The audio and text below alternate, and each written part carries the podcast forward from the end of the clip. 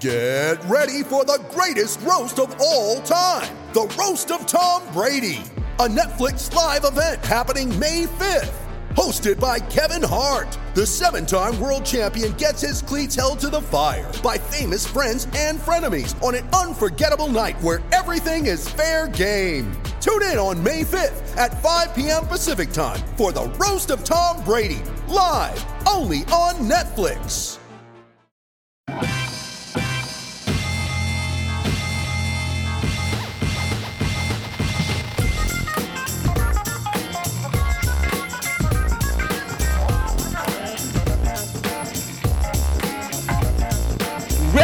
Welcome everyone to RB1 colon the fantasy football podcast brought to you by SB Nation, part of Fake Teams is podcast network. I am the conductor of the Devin Funchess hype train and your humble host, Pete Rogers. Uh, joined here by all of the guys. We've got DK Metcalf's number one admirer and Mr. Independent Drinker Clark Barnes, El Sabatua and working girl Jordan Smith, and the world's biggest 49ers fan, and the ginger woodsman Nick underscore underscore something else you won't remember. Um, hey, uh, we all ready for our childhood to be ruined with this new Sonic movie? I it, it took me like 15 minutes and four different people sending me the link for me to finally believe they people were not screwing with me. This is real. It looks like hot fucking garbage. Honestly, I've never been a big Sonic the Hedgehog like video game player. I think that might have predated when I actually had a video game system. Um, but I might see this actually. I just like the people in it. Like I really like Ben Schwartz, James Marsden, Jim Carrey, obviously. But Right. Probably when it's like on HBO one time. Did you guys see the uh, the meme going around of uh, Tails being portrayed as the uh, the like awkward uh, stuffed fox, like awkward fox? Oh no. When you do it in direct comparison with uh Pikachu Pokemon Detective or however the, that title is phrased, like that I know when it, when that tra- that trailer first came out, I was like, "Oh no, Pokemon movie, this seems like garbage." But they did a much better job of taking these fictional animated characters and making them real in a real world. The life, the human living Sonic looks terrible. Looks absolutely terrible. He's got his spikes, but his spikes are like fur. Like he has it, it's not just that, that it's like these giant strands of fur behind him. It's like his head is that shape, and then it's all furry. And he and he his proportions are weird. He doesn't have any reproductive genitalia. It's just nothing there That's the between his legs. It's just But- weird. He Have you seen skips his- legs day and he's Right. For being hyper fast, his legs are string beans. He's got human teeth too. The one thing I do appreciate about this movie and about the trailer is it gives people a little insight to what I think about almost every trailer that I see. Clark, what was the last trailer that you saw that you were like, oh shit, I'm 100% in. I need to see this film? I don't remember seeing one. I don't watch I don't watch a lot of TV and so I don't see like when I go to the movies I see trailers and I go to the movies like twice a year. Hmm. Tops. So it was the trailer for uh, Citizen Kane. Yeah, yeah, something you gotta pop on that. that was the last trailer that Clark saw. I was like, oh shit, man, I got to see this movie. I'm going to head to the theaters for this monstrosity. I, I think I, I might have this order wrong, but I, I either went to go see Logan and saw Rogue One Mm, yeah, or that's saw the right Rogue order. One and saw Logan, and like that's I think that's the last time I got. excited. Logan Logan came out before Rogue One, I'm pretty sure. Both of those are extraordinary films, of which we've discussed at length on this podcast. Um, Let's do Yeah. it again. Slow news week. Slow News Week. I mean, both those films extraordinary. This I will I will grant you, Jordan, that I am excited for for Jim Carrey.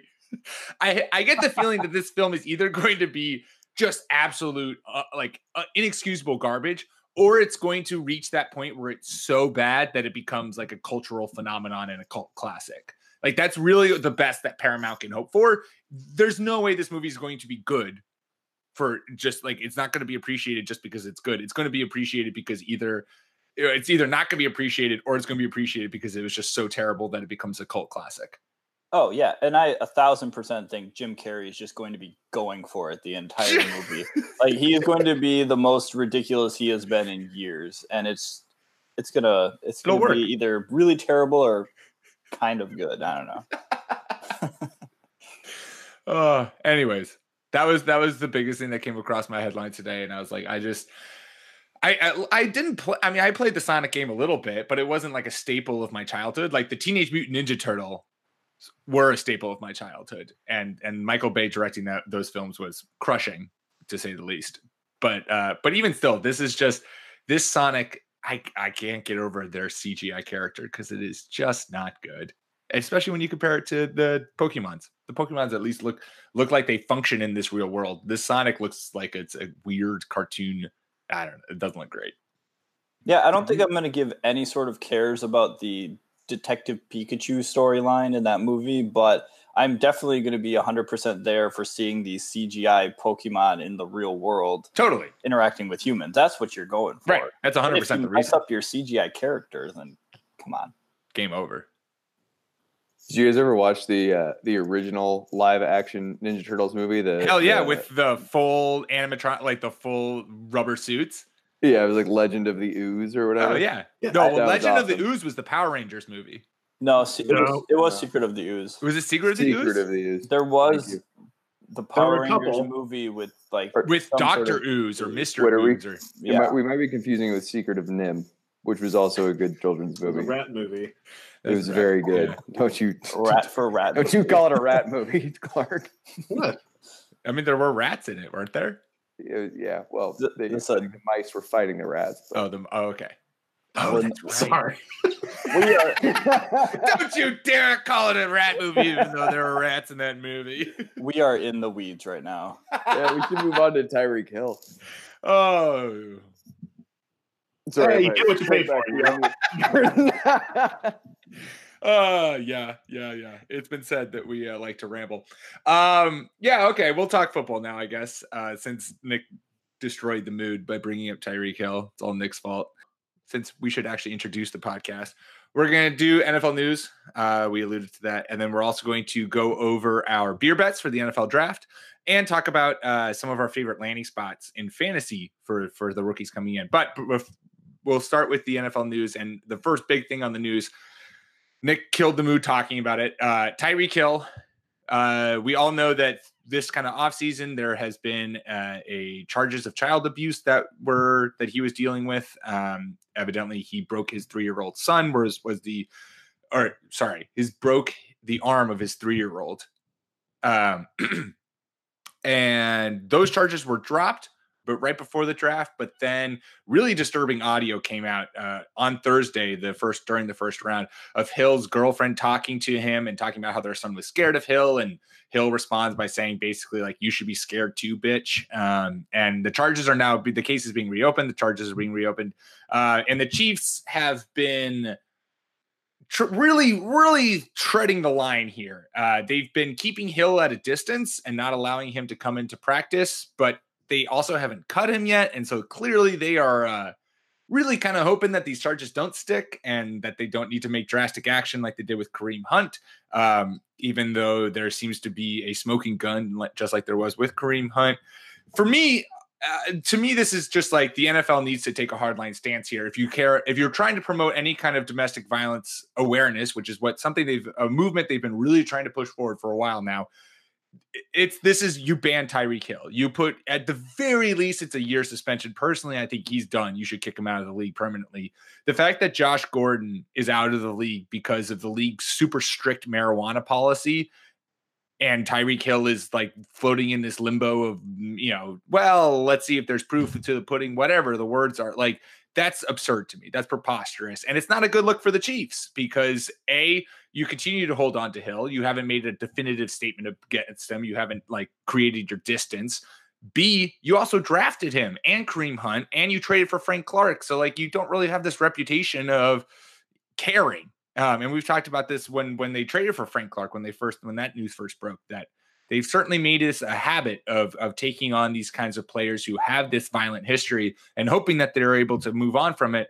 Clearly, that hasn't happened here. Um, but personally, I I'm all for whatever kind of redemption storyline you want to put to someone and the fact that like yes maybe pl- people sh- people deserve a second chance to prove themselves uh, but i don't think that that holds water when it comes to uh, a dream job i think if you fuck up your first time the dream job isn't there for you the second time.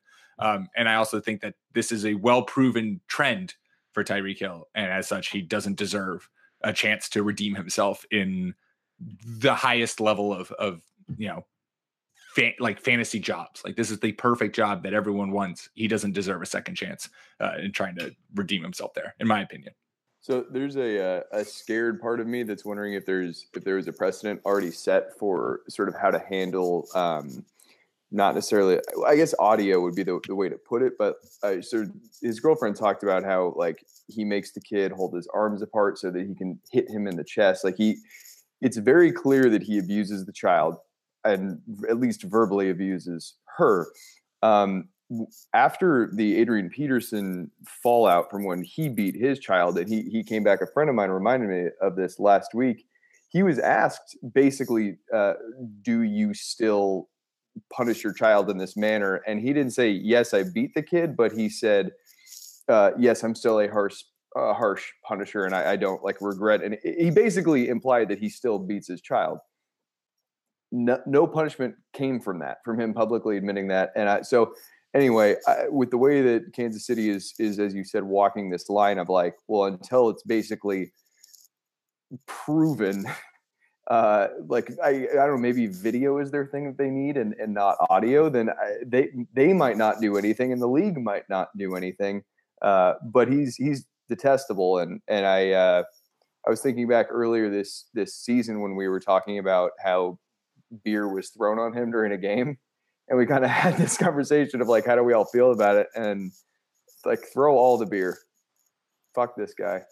I think you hit it on the head there that there's going to have to be some sort of video like Ray Rice situation for this to actually get the uh, the attention that it needs. Um, I don't because I feel like the Chiefs are just they are holding him at arm's length, yes, but at the same time, it's just kind of a uh, well, we want to wait and see what happens, and that's really just code for we're kind of waiting for you guys to forget about this, and uh, so we can keep Tyreek Hill on the roster, and if we lose him and Kareem Hunt in the same offseason or during the same year, it doesn't look good on the organization as a whole. Like, why do you guys keep drafting and like hiring these problem kids? You know, so I, I think there's going to have to be a video as as sad as that is, like, and as dumb and shitty as that is. It's just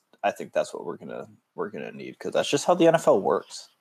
Yeah, there was a lot of uh, sharpening of pitchforks on this one, and I think rightfully so. And something that I saw, which I see with a lot of these issues, is uh, people who really liked the Chiefs decided that they were going to take a stand on being patient and people not rushing to conclusions. Uh, I think if that's your general take on things, then then that's fine. I don't think there. I don't think you get bonus points for acting quickly when you're not in law enforcement involved in the case or related to these people. Uh, you don't always have to be the first one to yell something mean on Twitter. Uh, but it does highlight kind of the partisanism, kind of the team mentality of of how we're looking at a lot of things. I think as a society, and this is just a good example of why, or a, a, a time when maybe you should judge things morally instead of judge things morally uh, for your team or for something else that's that's happening to you. And uh, one other thing on it, this isn't new, but uh, you know things like this happen and it's really shitty. Uh, and so when people try to place the blame on the victim, uh, I think that's really bad. Uh, and I think that instead of you know getting mad online, there's a lot of great organizations in cities all over the country that try to help women that are in these situations get away uh, from these crappy situations because it's very hard. You know, if you're living with someone and, and have a child with them, especially, it's very hard to just get in your car and leave. Uh, so if you really want to do something you can donate an old cell phone or spend some time at the shelter, just even clothes and blankets. I'm sure there's somewhere in your community that does that kind of thing. And if this really gets your dander up, then that's a good way to take some action.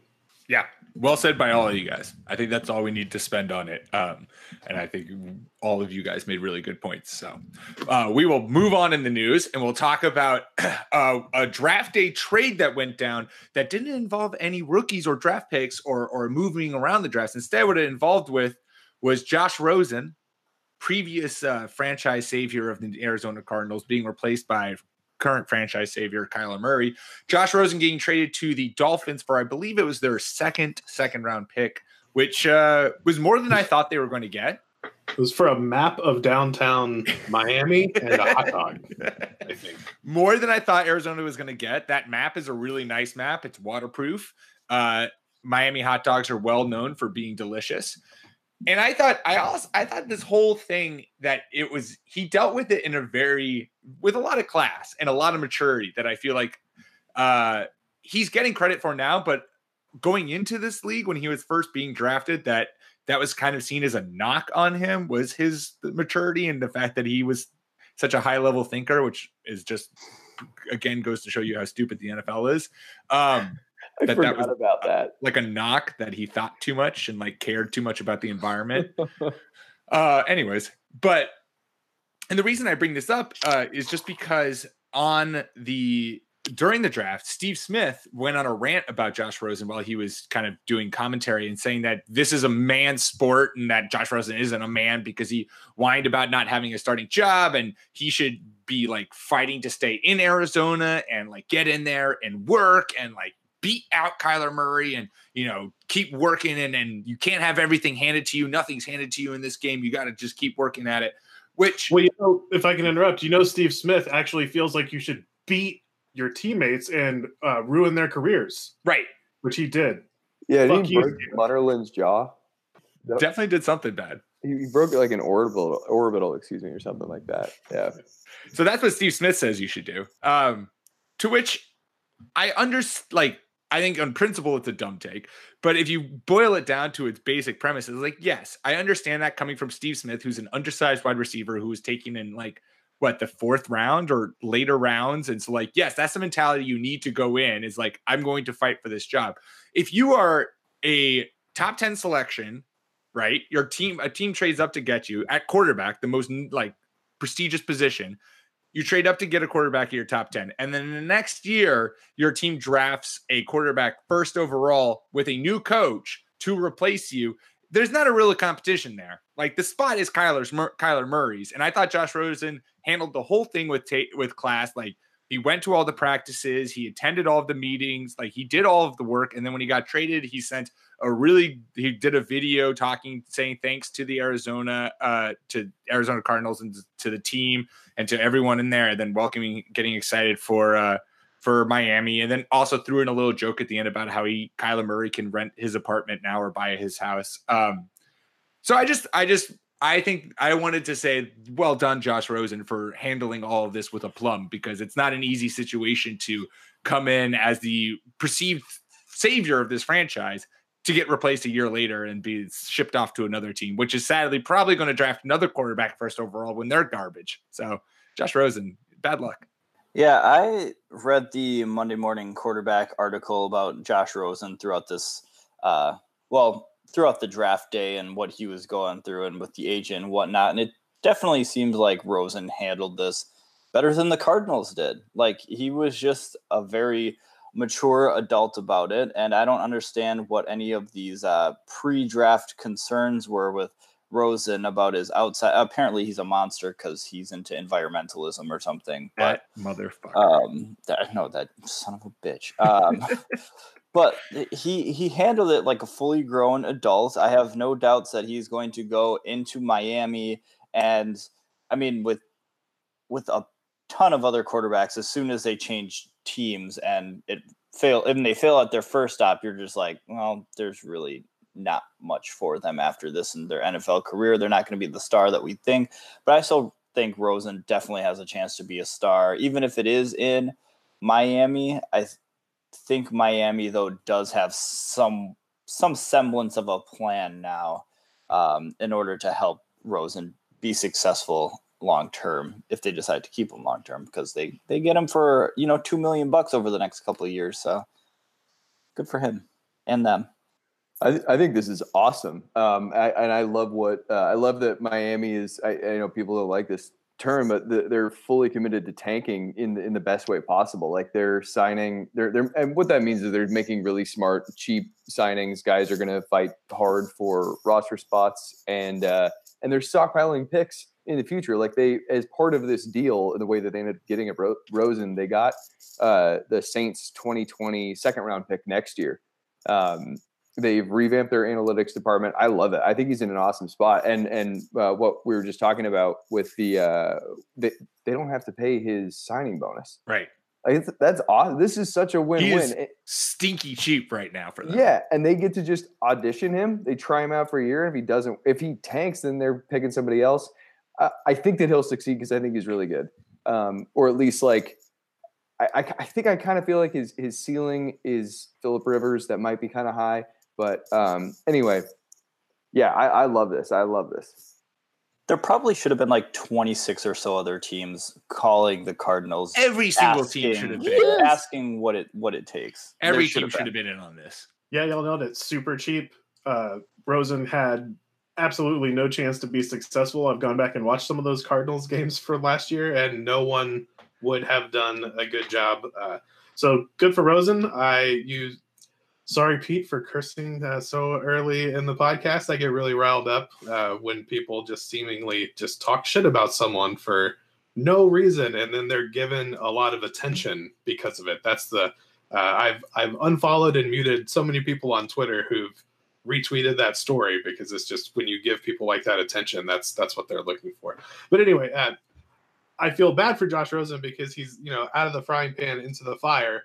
The Cardinals were terrible, and now he's going to a Dolphins team that that is also going to be not very good this year when they get their cap in order. Uh, I, I believe that Josh Rosen's pretty good. I think he was worth the number ten pick last year, and I'm I may look really stupid for this, but I think Kyler Murray again is getting a lot of credit for what Baker Mayfield did in the league last year. So we'll see on him. But I mean, Josh Rosen for probably the least amount of money that any backup quarterback is getting in the NFL, like for an almost third round pick. Good good move, Miami. I well, like what you're saying, Clark, where it's like you watch the tape, which is, I mean, if you guys aren't tuning into the RB1 podcast on a weekly basis, this is why. Clark Barnes, the uh, the preseason is nowhere near close. We are not even in May. Clark Barnes is already grinding the tape, already watching teams, already breaking down film to see and bring you the highest quality insight that he can possibly do. I mean, man's a man's a grinder. Um, but the Arizona Cardinals last year were garbage, right? They had no one on offense, no kind of weapons for for Josh Rosen to succeed with, and it's kind of shitty because this draft, and you tell that because this draft they went and got Kyler Murray, and then they drafted like three wide receivers for him to you know to to throw to, and they got a whole bunch of offensive talent in there, and so I think it's going to be. Un- I could easily see the narrative of like Kyler Murray having success and the narrative being like, oh, well, Josh Rosen wasn't able to do, you know, this with with the pieces that he had, and how much better did Arizona really get? It's like Arizona got a lot better with a news coach who's putting in this kind of air raid system that's going to make it much easier for the on the quarterback. Murray is very good. I think he will do a very good job in the NFL, but now he's got multiple weapons to throw to. And yes, uh, there's a fair amount of them that are rookies or young guys, but I still think that you're putting much more talent around Kyler Murray to succeed. And it's super shitty that that same kind of premise wasn't done to Rosen in order to help him succeed. And you're right, he's going now to Miami where there's not a lot of talent there, and there's a real possibility that by the by the 2020 draft, uh, they're going to be in line to take Tua. And now Josh Rosen is again being a- backup despite being a, a top 10 selection. So I really like the comp of Philip Rivers as a ceiling. That that is a very high ceiling. I think we forget sometimes how good you know the fifth or sixth best quarterback in the league is. Uh, but but he has that kind of game. Yeah, he's not mobile, but we're past the draft and we're on to the season. This is, this is so grinding that tape. Uh, final bullet point in the news that I have on my chart on my list. Um, Nick, we're going to turn to you first about this as ex our ex Seahawks correspondent. Doug Baldwin seems headed to retirement. He's struggled with injuries recently, and it seems that like his body just can't get right, and he's not going to be able to take the field and play. Uh, it might be calling it a career. What is your um, your thoughts on it, Nicholas? It's super sad. Um, he had the the knee stuff last year that um, the the person I normally follow for injury info is uh, Dr. David Chao, and uh, everything he had to say about the knee was basically like, yeah, it's you know he's probably getting his meniscus trimmed and it's or maybe a little sprained MCL. It's pretty normal. Um, but then this info came out that he also had surgery on his it was like, like his shoulder and his groin this off season. Um, it's super sad. The, the the dude's awesome. He works really really hard, and um, I wish that I could have seen him playing an offense that wanted to give him the ball more on first down. Yeah, he was a sneaky, really good player for a long time. Uh, like uh, much like Russell Wilson, like you said, it's stuck in an offense that just never really got much credit for for those two putting it on their back after Marshawn Lynch left. Yeah, I always like Doug Baldwin as like a sneaky, like he he was borderline trying to break into that top ten wide receiver rankings, and he probably would have if it wasn't for the aforementioned injuries. So it, it sucks to see somebody's career cut short from that. But, um, you know, I, I, bet you Doug Baldwin, he seems like a, a smart and really well put together guy. So he, he'll be on to bigger and better things, methinks. Yeah. Yeah, it sucks to when injuries derail a career, but it also sucks when the career wasn't able to reach the highs that it could have because of the system that he was in. And we've all alluded to that, that the Seahawks don't have the most pass happy or pass friendly system. And Doug Baldwin was a receiver who routinely was, you know, I would say routinely a top 10 receiver in the league for much of his career, uh, but wasn't able to put up the stats that maybe he could have uh, simply because the Seahawks didn't have a, such a pass first, pass heavy offense. Um, I, I, do want to add that I think it'd be awesome to get him in the NFLPA. Yeah. Yeah, he, he is a really smart person who I think has a lot of thoughts that could improve how the, where the league is going. And he's he's pretty relentless with his with his truths. Excellent. Well, before we get into our uh, NFL draft recap and and best fantasy fits, let's take a quick ad break uh, for these wonderful podcasts that you can listen to. You ready? Showtime. On May 3rd, summer starts with The Fall Guy. What are you doing later? Let's drink a spicy margarita. Make some bad decisions. Yes. Audiences are falling in love with the most entertaining film of the year. Fall Guy. Fall Guy. Fall Guy. That's what the poster said. See Ryan Gosling and Emily Blunt in the movie critics say exists to make you happy. Trying to make it out? Nope. Because I don't either. It's not what I'm into right now. What are you into? Talking. Yeah. the Fall Guy. Only in theaters May 3rd. Rated PG-13. With threats to our nation waiting around every corner, adaptability is more important than ever. When conditions change without notice, quick strategic thinking is crucial. And with obstacles consistently impending, determination is essential in overcoming them. It's this willingness, decisiveness, and resilience that sets Marines apart. With our fighting spirit, we don't just fight battles, we win them. Marines are the constant our nation counts on to fight the unknown. And through adaptable problem solving, we do just that. Learn more at marines.com.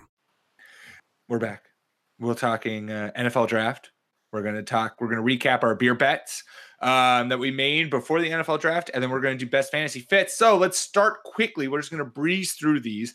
Uh, I have the list in front of me of the beer, the bets that were made, the outcomes, and who is owed what. Um, we'll just go down the list uh, and we will and we'll discuss from there. The first bet that was made was Nick's full season long bet. Marquise Brown now of the Baltimore Ravens and DK Metcalf of the Seattle Seahawks will finish 2019 with at least 14.7 yards per reception.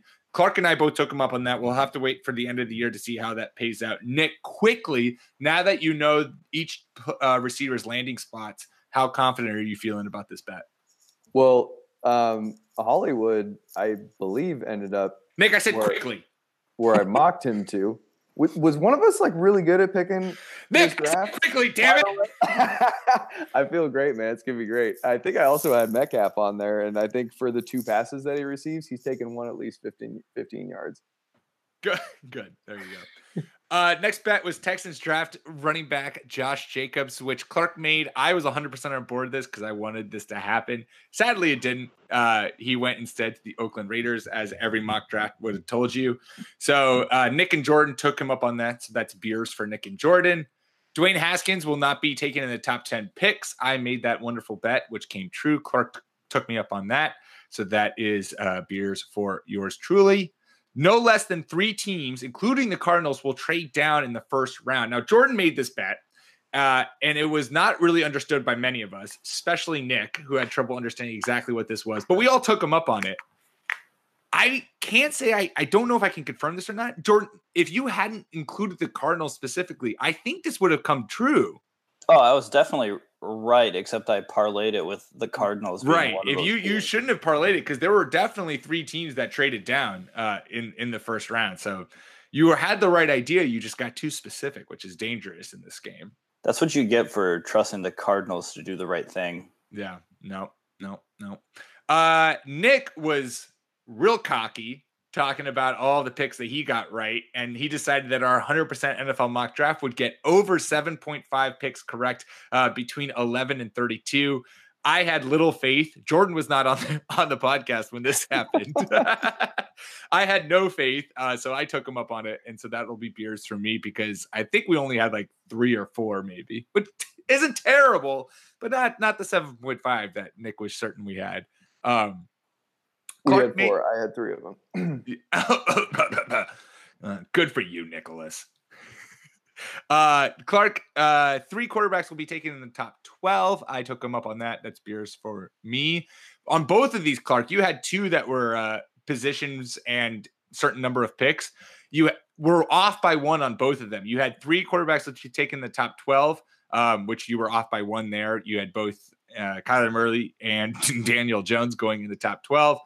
And then you had three off- offensive linemen will be taken in the top 15, which both Jordan and I took you up on, uh, which you almost had. Jonah Williams went to the Bengals, and uh, the Falcons drafted the Boston College guard, I believe. Um, so you were one away from there as well. Uh, Story of my life. story of story of your life. The final two bets that were made. Oh no, we have three more. Good gracious. At least five receivers will be drafted in the second round. Oh shoot, I was going to research and see whether or not that was true. I think that happened. Five, you said? We'll go in the second round. Jordan, quickly be stats and information and check on this for me. Because I Um, can tell you your beer bet of Josh Allen will be drafted before Quinnen Williams did not come true. Uh, so that's beers for Clark and myself and Nick. We all took you up on that one. Uh, and then the Patriots will not draft a tight end until day three, the fourth round. I did that. Jordan was certain that they would, but he was wrong. They didn't even draft a tight end. Uh, so that's beers for me as well. Jordan, what was the five wide receivers? Is that beers though? Because they didn't draft one at all. That kind of implies that they were going to draft one. Did you like how I breezed through that, tried to go as quickly as possible so that no one would catch the fact that my verbiage was was incorrect? Verbiage. Ver- verbage. Damn it, Jordan. Um, what about the uh, what about the wide receivers? Because I know AJ. Let's think. AJ Brown went. Marquise Brown went. Uh, or is Marquise Brown Wait, in the first round? number? Five. AJ Brown went. DK Metcalf went. Um, uh, Parris Campbell went Wh- Which round? second. No, uh, wasn't Metcalf third? Here, I, I, I, thought he was you. the last pick of the second round. I got you. I got you. All right, Deebo, Yep. um, AJ Brown, Yep. Mecole, Arcega Whiteside, Yep. Parris Campbell, Boom. That's Andy mine. Isabella, DK. Met- yeah, you're fine, man. Mm, mm, mm. Uh, and so that is Clark owing me beer. So final tally for the uh, NFL draft. Uh, Nick is owed. Nick went three for nine. Clark and Jordan went two for nine. Yours truly seven for nine. Get at me, bitches. Um, which just furthers my lead in the overall rankings. Let's get to best fantasy fits because obviously it's a fantasy football podcast. Obviously, we like to talk about fantasy here. Clark, start us off. What was your favorite landing spot for uh, an incoming rookie in terms of fantasy value? So this one's obvious, but I don't care. Uh, Josh Jacobs going to the Raiders. I've seen a lot of people talking about N'Keal Harry uh, being the number one pick in rookie drafts, and I just think that that's an idiotic move. Uh, Damn it. Sorry. Not that I Uh, just released my dynasty rankings on faketeams.com with N'Keal Harry as number one, but you know, whatever, Clark, it's cool. the best rookie wide receivers that we've ever seen uh, don't always have the best first year. Uh, Jon Gruden has shown uh, his Paleolithic tendencies. He's has a running back that is pretty good at everything, and I think we're looking at another rookie running back starting in, or finishing in the top five. He's just going to get run over and over and over. Oakland's still not going to be very good. Uh, but he's going to get a ton of work. So I like Josh Jacobs' game. He's a good all around running back, even though people weren't super excited about him. Uh, he he's just going to produce. If, if he's a he's a top seven, top eight redraft running back. Really excited about having another good all around running back in fantasy. And I think the biggest thing going for him, not only just because of the fact that we know Jon Gruden likes to run or just or just kind of have that kind of offense, there's also no one there to challenge him. Marshawn Lynch is retired. You have Doug Martin and uh um Jalen Richard. Jalen Richard. That's it. Yeah, thank you, Nick. Uh, neither of whom have, you know, Doug Martin has had a very up and down career, but he's old now, and Jalen Richard hasn't done enough to really distinguish himself as a like a, a reliable player. Like I, he's a good role player, but he's not going to take huge touches away from Jacobs. I think they're going to come in, they're going to utilize Jacobs, they're going to rely on him, and he's going to, and he's strong in the passing game, which will you know he'll have a lot of space to work with with, with Antonio Brown and Tyrell Williams on that team. So, Clark, I just want to confirm. Did I hear you correctly? You think he's going to be a top seven or eight running back in redraft? Yep, just volume. He's Can we going to take a get beer tons of bet on volume. that? What's All that? about that V. Beer bet Yeah, sure. outside the top eight? I'll go top five. No, no. I, I now it's top ten. Okay, Well, it's going to be difficult for Josh Jacobs. we're to both be a- very bad at negotiating. Let's start at top eight collection. No, top five. No, no, top ten. Our egos got in the way. I'm more right. It's going Jordan, to as be you were saying. it's going to be difficult for Chris. Um, I mean, for Josh Jacobs to get the starting role when Chris Warren is going to take it over in Oakland. Uh, big running back out of the University of Texas, Clark. Come on, man. Um, but you know what? If if Warren doesn't take the position, it is Josh Jacobs is to lose at this point. Marshawn Lynch stepping away, deciding he doesn't want to play anymore until he does decide he wants to play somewhere else. Maybe It- it's always a possibility. I feel like with Marshawn. Um, yeah, it's for fantasy purposes, it's fine because it's just generally good to have starting running backs because they're they're good. They get their points, but uh, overall, I don't really enjoy it that much for the Raiders. Um, just just the idea of using a first round pick um, on a running back when this class of running backs isn't like very exciting. But for fantasy purposes, I think it's fine. I understand the hesitance to spend a first round draft pick on a running back. And I think when you're the Dallas Cowboys and you got lucky and hit on a second round QB and you have an incredibly great offensive line, I think that's when you spend a fourth round pick on Ezekiel Elliott to put your team over the top. And it worked. The Cowboys got to the playoffs. I think when you're a horrible team like the Giants and you spend a second round pick on Saquon Barkley, that that's really stupid, even though Saquon Barkley is amazing. Uh, with what the Raiders did, they spent the 27th pick on the best running back in the draft. That's where I started thinking, eh, it is a first round pick, but those aren't those aren't really the first round picks that we're talking about. It's like the Patriots taking Sony Michel last year. Uh, in general, I agree the first round probably not the best spot, but eh, super late, and I want it to happen. So Um, I'll go next since Clark already threw shade at my guy. Uh, I have I unintentionally threw more shade than I wanted to. Threw, threw a lot of shade there. I'm just saying. uh, I I have to make my first best fantasy fit is N'Keal Harry. I love this. I mean, not just because I'm a Patriots fan, but mainly because I'm a Patriots fan. Big body receiver, strong hands, big catch radius. Uh, I just think that he is. He's shown a propensity for being a yards after catch monster. Uh, can you be utilized in screens? He's a punt returner. He's. I just think that you have he's going to fit perfectly into the offense that the New England likes to run, which is a lot of quick routes and putting the responsibility on the receiver to kind of out muscle the the uh, corner and then be able to get yards after the catch, something that Harry has demonstrated a propensity for doing.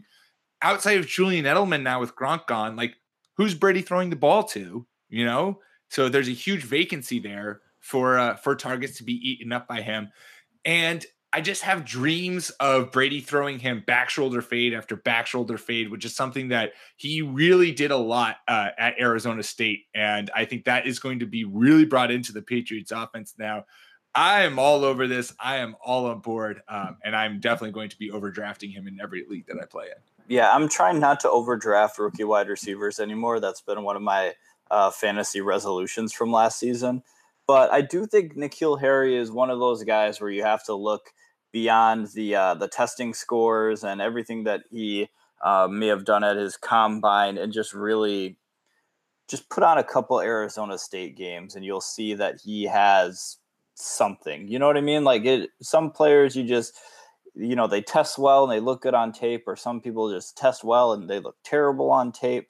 Uh, but N'Keal Harry is one of those guys where you, you just have to watch a couple of his games and you can see that he he's something special. And if he's playing with Tom Brady, like that's gonna that's gonna bring out something. Yeah, he's just he just makes plays. The ball gets in his hands, he makes something happen with it, and that's exactly the kind of receiver that thrives in the Patriots system.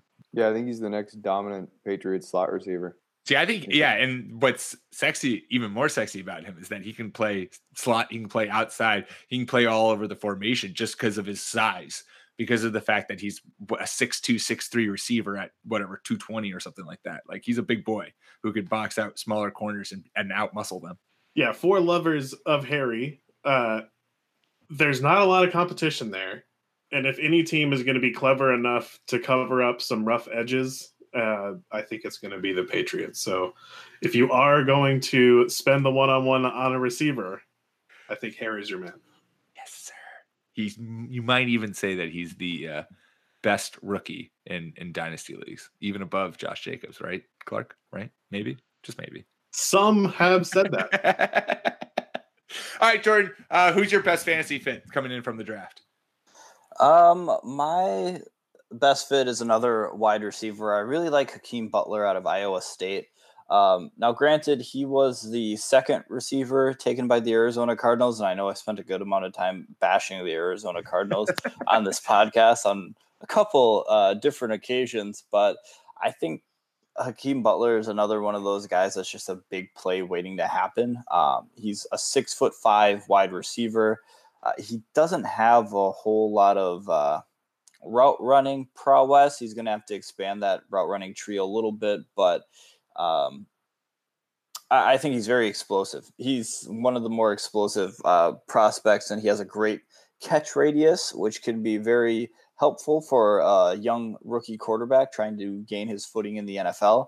And um, I had the same thought you did when I read through your dynasty rankings, Pete, is that – what better receiver in the league right now to have as a mentor than Larry Fitzgerald, teaching him the ins and outs of being a, a just a big receiver uh, that knows how to run routes very well. Uh, it doesn't really get that much better for a receiver right now. I think Hakeem Butler's got to just grasp onto this situation, hold on for dear life, and he can get some uh, some really good numbers out of it.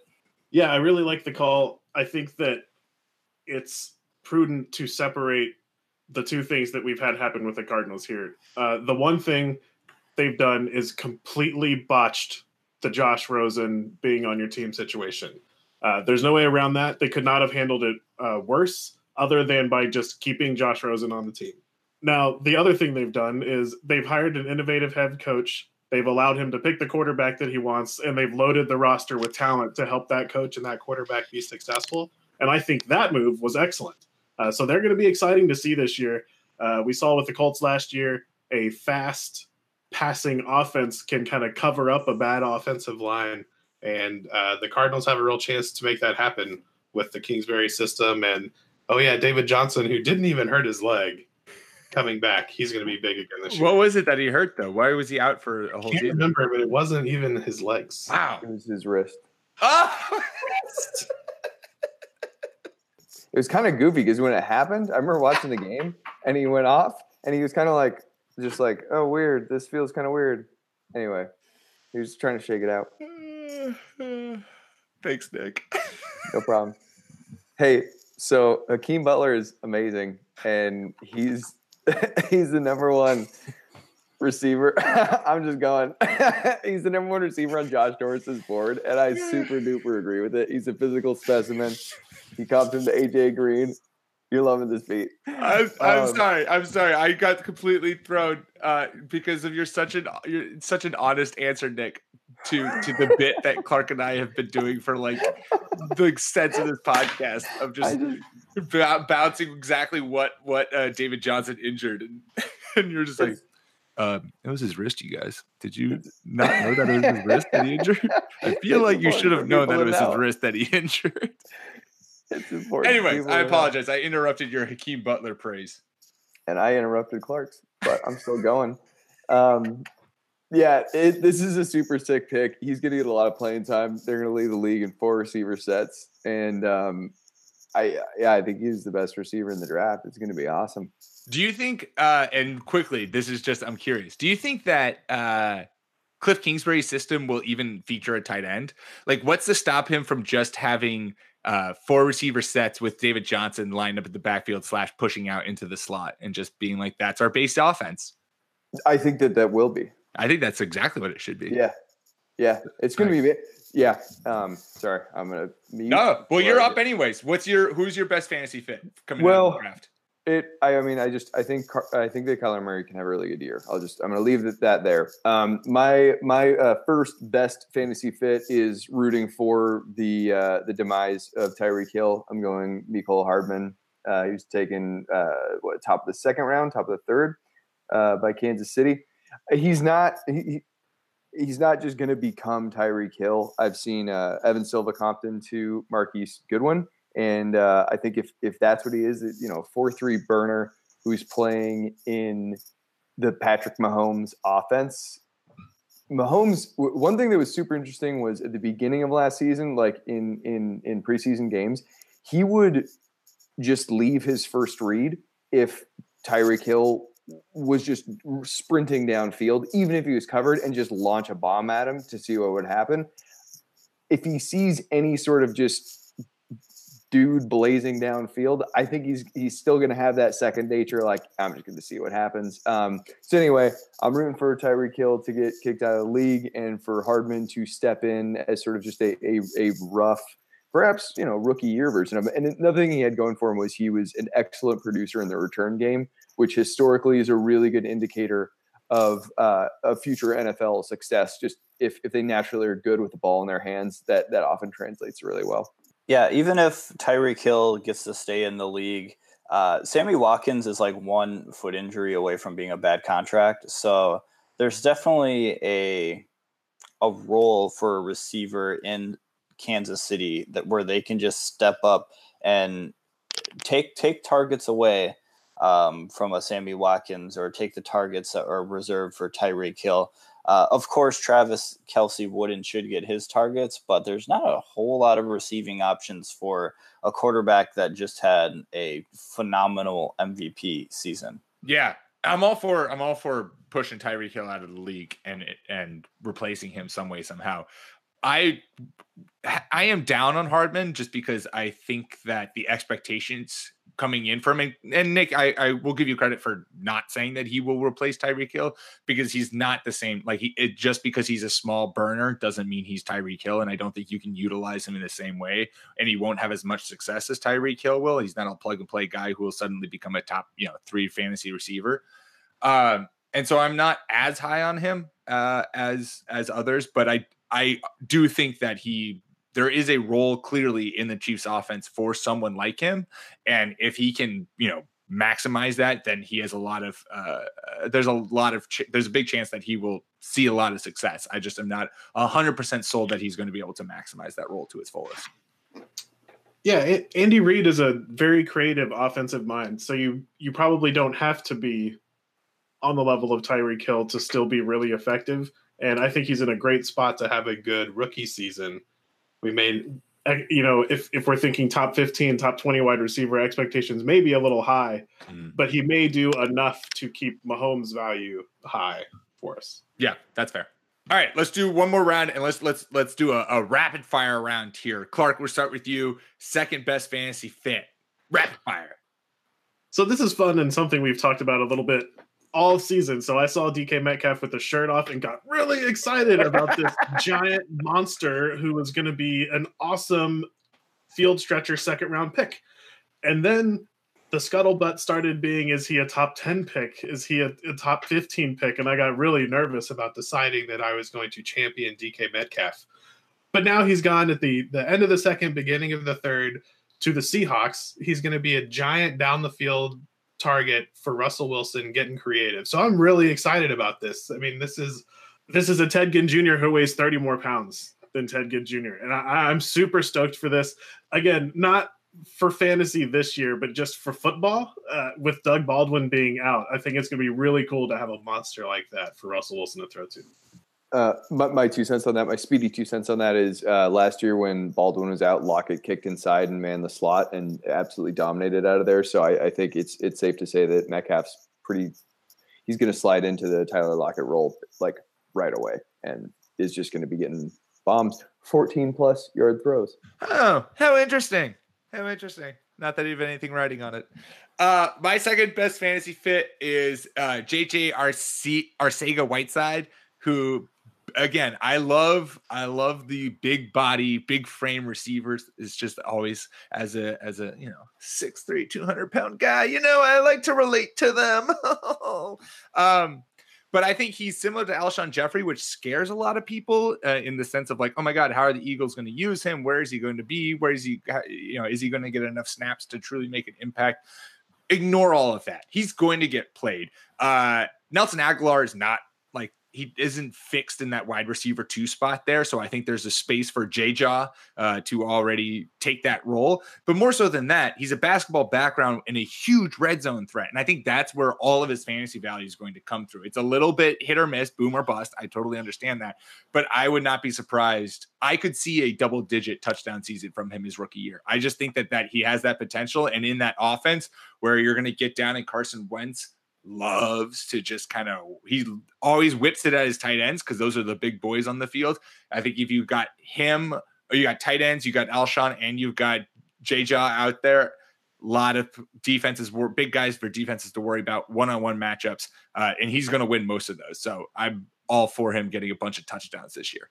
I like it too as a high upside uh, pick where he could just get you six points consistently because of all those touchdowns. PPR seven, you know. Yeah. Uh, Jordan, your second fantasy fit. Uh, my second fantasy fit is also on the aforementioned Philadelphia Eagles. Um, so I wanted to just try to dig out a deep cut for this one, and it's uh, Miles Sanders, who is uh, extremely athletic running back. He backed up Saquon Barkley at Penn State before taking the reins over as the lead guy. Um, but he is a long shot because Philly's backfield is kind of crowded right now. They traded for uh, Jordan Howard. They still have Josh Adams. They still have Corey Clement. They still have Darren Sproles, I think. Question mark. Maybe question Um, mark. but I think that because of his athletic tools, he's in the 95th percentile uh, for explosiveness in terms of his athletic score, um, which is higher than any other running back that we've talked about. There's only a few others that um, might have had a higher score than him, but I don't even know if they've been drafted technically. Um, but he he does factor in in that I think he will possibly take over the role that they've been trying to put Corey Clement in for the past couple of years now. Um, they've wanted him to be that relief back to catch some passes for the Eagles, um, to come in and grind out some yardage as well, but he just never really caught on. Um, and it's really a shame because I always thought he was pretty good. Um, they obviously don't think Josh Adams is the guy to lead the backfield. Jordan Howard is more of a a plotter, more of a grinder, uh, picking up the tough yardage. But I think um, Miles Sanders, if he can get reps as a passing down back, he will um, usurp everybody else's carries and touches in that offense. As a Texans fan, I am really starting to hate the fucking Eagles. they got three running backs on their roster better than anybody on the roster. Nick, your final uh, best fantasy fit. My final best fantasy fit is uh, kind of an apology. Um, I was having a moment of introspection over someone I was really down on uh, pre-draft. That's Parris Campbell. Uh, his average depth of target in college was like four and a half yards, which is impossible. Um, in the NFL, the the like bottom is usually like six and a half yards, and I think there's one outlier guy. I, it might be Jarvis Landry, who's at like five and a half. So the idea of four and a half is, is bananas. But the dude ran a uh, 152 10 yard split, a 431 40, 40 inch vertical, 11 3 broad jump, 4 blah, blah, blah. anyway, 403 uh, 20 short shuttle. The point is, the dude, he's six foot 205. The dude is an athletic specimen. And he just went to an offense in the Indianapolis Colts, which last year played a different type of football than they have during uh, Andrew Luck's tenure. Luck usually averages around seven or eight yards per pass attempt. Last year, because his shoulder was rehabbing, he was passing it around five and a half yards. I think this is a perfect near the line of scrimmage weapon that they uh, can sort of continue to keep. Uh, they can continue to move the chains and still gain chunk yardage in a more effective manner than rushing the football. Um, I think it's I think it's a perfect marriage.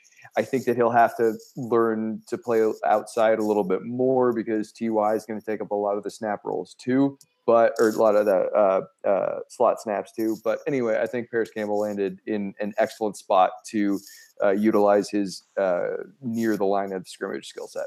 I also love it because I think he's going to plug in nicely right into their slot because you're going to have T.Y. Hilton, Devin Funchess on the outside, slot receiver Parris Campbell with Eric Ebron at tight end. Andrew Luck has a full repertoire of weapons, and like what you were saying, if they're if the offense is still going to be catering to Andrew Luck's shoulder, and it's going to be kind of quicker, shorter passers, that's a that's an offense that Campbell has already thrived in and can continue to thrive in. So Parris Campbell's uh, respective athletic score is higher than DK Metcalf's. I think that is in part because of his uh, three cone testing, um, which I love. I I mean, I was doing some uh, some big boarding today for some dynasty mock drafts. Can you tell I was looking at athletic scores today? Um, but that one really look at all this tape that you guys are breaking down. God, we're such Jordan, a good podcast. What what is, I don't I don't uh, have his three cone. What was it? Um, I actually don't have that up. Okay, currently I can look Nick, it up though. Nick just calling Jordan That's out. the, that's the one thing that I don't have. Well- On. But he's out of this world and everything. The reason I say that is because DK's was terrible, Well, yeah, like god awful. awful. He yeah. Oh, he doesn't have this three cone drill. It must Okay. have been, mm, I mean, 40 inch vertical, 4 3 140, 135 inch broad jump, and a 4.03 20 yard shuttle is pretty damn freakish. bananas. Add, add Yeah. those together. That's how you get his athletic score. That's how you. That's how you kill it. I'm really just excited about all the Paris Hilton jokes that we've already seen out of the Colts social Oh, media. God. So good pick. I didn't even put that together. Clark, I was going to. uh I was. I was. This going, is what I bring to the podcast. The I was boys are gonna- I literally- great. I've had this brainstorm of, of that you should have a segment where you just you just do the old person takes. that was what I already did. I mean, we were just gonna label, we're gonna brand it. It's all about branding. The reason I think Jon Gruden's a really underappreciated coach is because you know because he runs the football. Anyways, well, there you go. That's a great. That's a huge list. I mean, those are a lot of uh, big name guys who I think we all are really happy with where they landed uh, and excited for where they are. I, I think this is, and maybe it's because there was such an emphasis on receiver in this draft. There's a lot of big name receivers that went into this draft. It's a really, I think this is a really exciting draft for fantasy uh, because running backs, there's always kind of a, you're always worried about committees and there's a lot of already established backs and the game is already becoming so pass heavy that it's I you know, I think guys like Josh Jacobs who have a clear number one starting role, you're like can get excited about. Other running backs, it's always hard because you're like, well, they're you know, how many touches are they really going to get in this pass happy offense? And with where you know you can have three wide receivers on a team actually all have decent fantasy value, it's a lot easier to get excited about guys who maybe come in at like the second or third on their depth chart uh, and get hyped about the uh, value that they're going to be able to bring. Yeah, what I think was great about the draft this year is because it was very defensive heavy, um, especially in the first couple rounds. But once you got to, you know, the second round or the third and fourth round, when you saw a lot of wide receivers and running backs get picked, that's when teams start targeting those guys for need um, rather than for for skill set. So I think every team basically that drafted the guys that we just talked about had a need at wide receiver or um, a hole to fill, and I think that's great for their fantasy per, uh, prospects. All right, last thing on the docket, since he can finally talk about it, it's time for America's favorite segment, Game of Nick.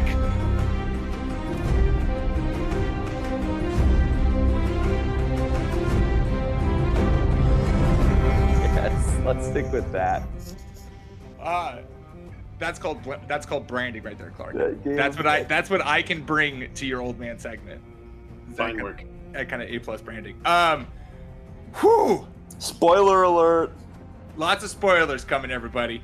Uh, what an episode! What an episode! Uh, I don't. uh, What do you got? Where's the best place to start? The best place to start is that I was like Nick with the mock draft here, and that I think I called everything just about perfectly with how the episode went. You did, and I thought about it all week. I think last week you- you went around the horn and said, "Do we think it's gonna end?" Uh, This is seriously like, if you haven't seen Game of Thrones and you don't want to hear it, you should Stop it right off. now. Turn it off. We're serious. We're Uh, done. We'll say goodbye. See you next week. Yeah. uh, I was like, no, I don't think it'll end next week. And I thought about that real hard all week. And by about Tuesday, I was like, or Wednesday, I was like, yeah, Jordan was definitely right. Like, we got to get through this so that we can get to the main story.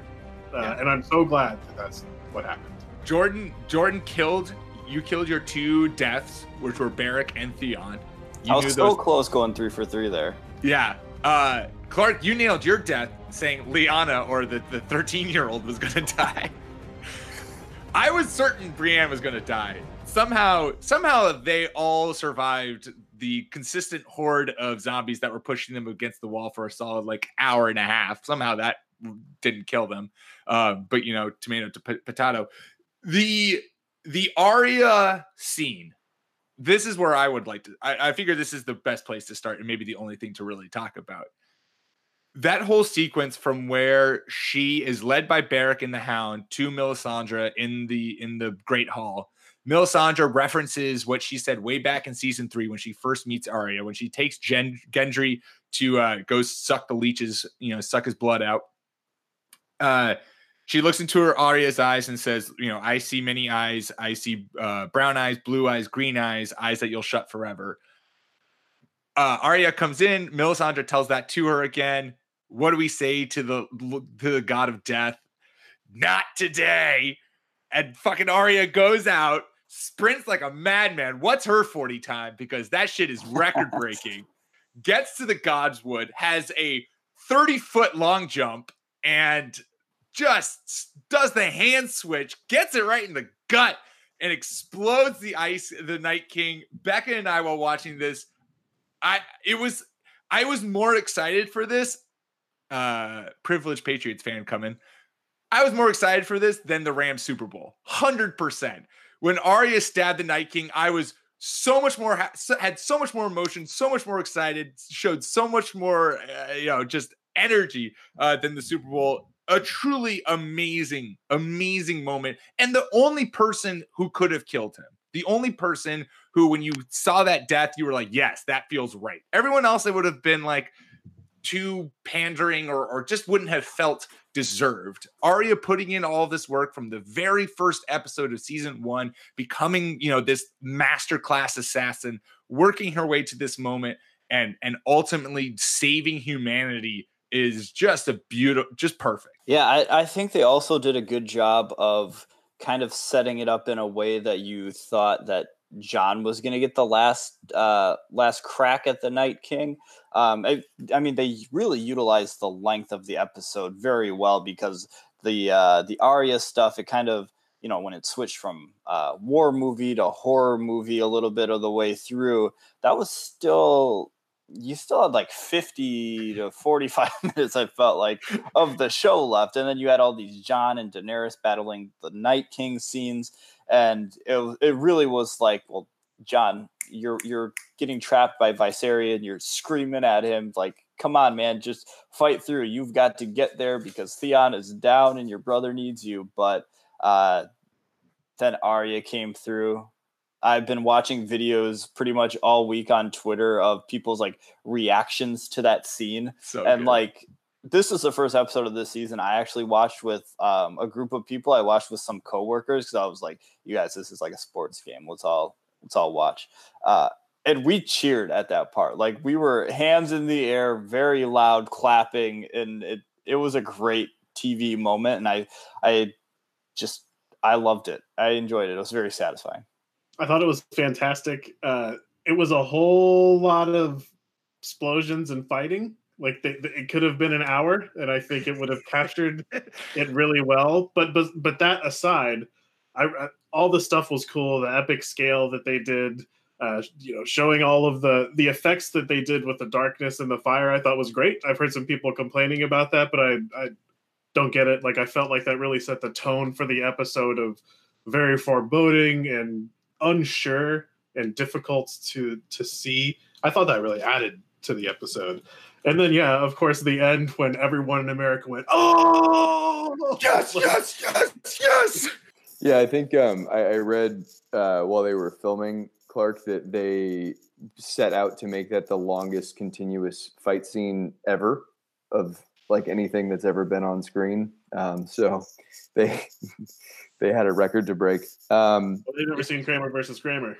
oh my god. I know let's just stop there. we can't have Game of Nick without Nick giving a goddamn recap. It's It been was three fucking episodes without this. I'm sorry. It was amazing. Um, I Ari is the best, and uh, I I just I was so shocked when when he when the Night King actually died because that's just and, and when I like came to understand that that the Battle of Winterfell was not going to be the the final episode that there was going to be more to the storyline that just like blew my mind as that was um developing and even right up until the end I I when basically when he had his like stare down with Bran, I was like, there. I didn't think Bran was gonna die. He's gonna kill him. this is it. and- Game yeah. over. By humanity. It was shocking. Uh, I I totally thought that one of uh, Missandei or Grey Worm was gonna die because they when when two characters make a plan like we'll do this later and they made their thing of like we'll go off We're gonna go. We're gonna go to the beach, and we're gonna enjoy. we're gonna enjoy the beach because guess where I don't want to be after this? The fucking north, where it's I- cold and filled with white people. I- It's like, uh, they're definitely gonna die now, aren't they? Uh, yeah, I was pretty sure that Missandei was to die. Uh, so I was very happy to be wrong about that. Um, yeah, I'm a man of few words when it comes to uh, to dissecting stuff like this. So maybe I should have stayed off it anyway. I'm I, I have a couple more things. I'm glad that they ended it uh, because I thought the White Walker storyline was a fantastic boogeyman storyline, and once we started, once that became the feature storyline, I felt like we were dragging a little bit. When it was the mysterious thing in the woods, it was really cool, uh, but once we kind of put a face to the name. I thought it started to kind of lose its allure, and I wanted to get back to the well, what's going to happen with Cersei? now we have what's happening with Daenerys and Jon. I think that's a really interesting line. Uh, and then I also like how, in case you'd missed it, they showed the Night King's arrogance a couple of times quickly, and then that's what got him killed as well. So I thought that was really quickly done, but really nicely done without bashing you over the head with it. I just thought that was super neat because he's like, "Oh, I got Yeah. you, little girl. That's cute." Oh, I I made the point on Twitter too. People were really like, oh, how did how did Arya get through there? Or we're like, what what the hell was uh, the Night King's offensive line doing just watching the pass rushers come through from the edges? Uh, that I think it's part of the arrogance, like you said, Clark, but he thought Theon was the last guy, I think, in his defense. And he's like, well, once he's done, screw it, let's go. I'm going to go and kill this guy myself because I killed the other three eyed raven. And I think that's kind of the way he wanted it to be. He wasn't just going to let some, you know, no name dead white get the last kill. Um, and, Theon and that was the last guy. last guy. Oh, he forgot about the woman. and um, yeah, Ar- Arya just again she showed off her her great forty time, her explosive broad jump, uh, and, and she finished the job. Short area quickness, you know, accuracy. I, I loved it. Sometimes for those things, you just got to suspend belief a little bit and just accept that Arya got the major W, even though they've been trying to give away that game all episode long. You say suspend disbelief, except for the fact that, like, literally, they have spent eight seasons developing Arya into this like trained professional master assassin. And and so like I don't even think you need to suspend disbelief. Like I totally and I was talking with Becca about this. Like one of the things she learns across the across the water is like basically how to be invi- invisible in plain sight. Like that's one of the the parts of I don't know if it's one of uh, the face wearing or whatever. I can't remember all the different things that she learns from but like one of them is like basically being invisible in plain sight and how to master that and she util- she utilized everything she learned to kill him and it's perfect and i loved it it was I excellent want to I want to pause to appreciate the fact that we're we're talking about suspending disbelief for her broad jump and not the fact that she was killing a zombie wizard king. oh no but that's real that shit real That happened like centuries ago. yeah I mean, definitely- I think like more to clarify, like not suspend belief in that uh, Arya was the one that was able to make the f- final blow. I mean, I No, think I gotcha. she's the she's the top ranked fighter in Westeros right now. I mean, suspend belief in the logistics of her getting from gotcha. point A to point B. Sure. Except we've Without suspended trouble. disbelief for, for Game of Thrones for a while. Like Gendry, when they're all trapped up in, in way beyond the wall, like he's going to sprint a three days hike in 11, you know, five hours to get to He's Daenerys and the dragons. Like, yeah. Okay. Sure. Gen- Gendry, you're the fastest. How the hell do they know that? Gendry, remember we all raced? Yeah. You, uh, you get to go now. I like the idea of them drunkenly racing. Like who's, who thinks they're Yo, faster? than- Gendry's fucking fast. If we ever need to like get message out because we're trapped, we're sending Gendry. All right, I gotta wrap this up. Agreed. Awesome. Uh, well, make sure to follow us on Twitter at RB1 Podcast. Subscribe. Uh, Fake Teams, we're on the Fake, Fake Teams podcast channel. So search Fake Teams on iTunes or wherever you get your podcasts, Stitcher, uh, and I believe on Spotify. Follow myself on Twitter at Pete M. Rogers. Follow Clark at NFL Clark. Follow Jordan at Jordan Smith 27. Smith, Jordan underscore Smith 27. There it is. Uh, and Nick at Ginger underscore underscore Nick without a K.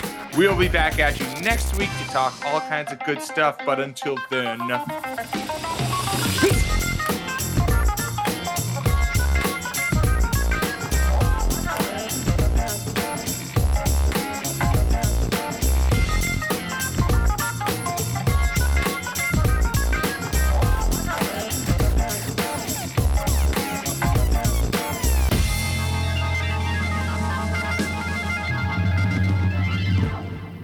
excellent. No, Oh. well, there goes Nick. Nick legit had to get out of here. All right. Irish goodbye, Nick.